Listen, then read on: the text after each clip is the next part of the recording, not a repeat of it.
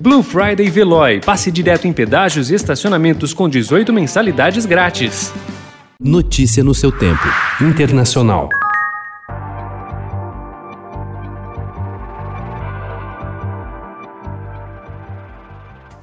O presidente eleito dos Estados Unidos, Joe Biden, anunciou ontem sua equipe de política externa e a estratégia de segurança nacional de seu governo. O democrata privilegiou a diversidade e incluiu duas mulheres e um imigrante no time, todos com experiência e defensores do multilateralismo, sinalizando uma importância especial para as questões ambientais.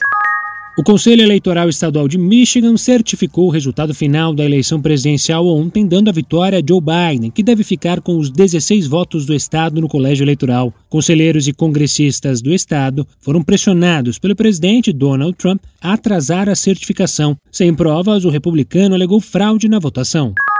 Depois que autoridades sanitárias descobriram sete casos de coronavírus na unidade de carga do aeroporto de Xangai, os terminais foram isolados e mais de 17 mil funcionários ficaram detidos para testes. A medida provocou pânico generalizado, registrado em vídeos de celulares postados na internet.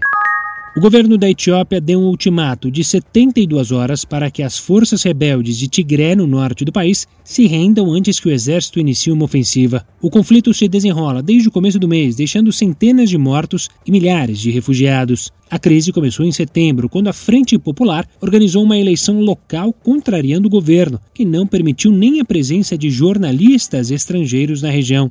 O premier Abiy Ahmed não reconheceu o resultado das urnas. No poder desde 2018, Abiy é apontado como responsável pela abertura da Etiópia e por colocar fim a mais de duas décadas de conflito com a Eritreia, o que lhe rendeu o Nobel da Paz em 2019. Notícia no seu tempo. Aproveite a Blue Friday Veloy e passe direto em pedágios e estacionamentos com 18 mensalidades grátis. Corre que é por tempo limitado. Garanta o seu adesivo em veloy.com.br barra Blue Friday. Veloy. Piscou, passou.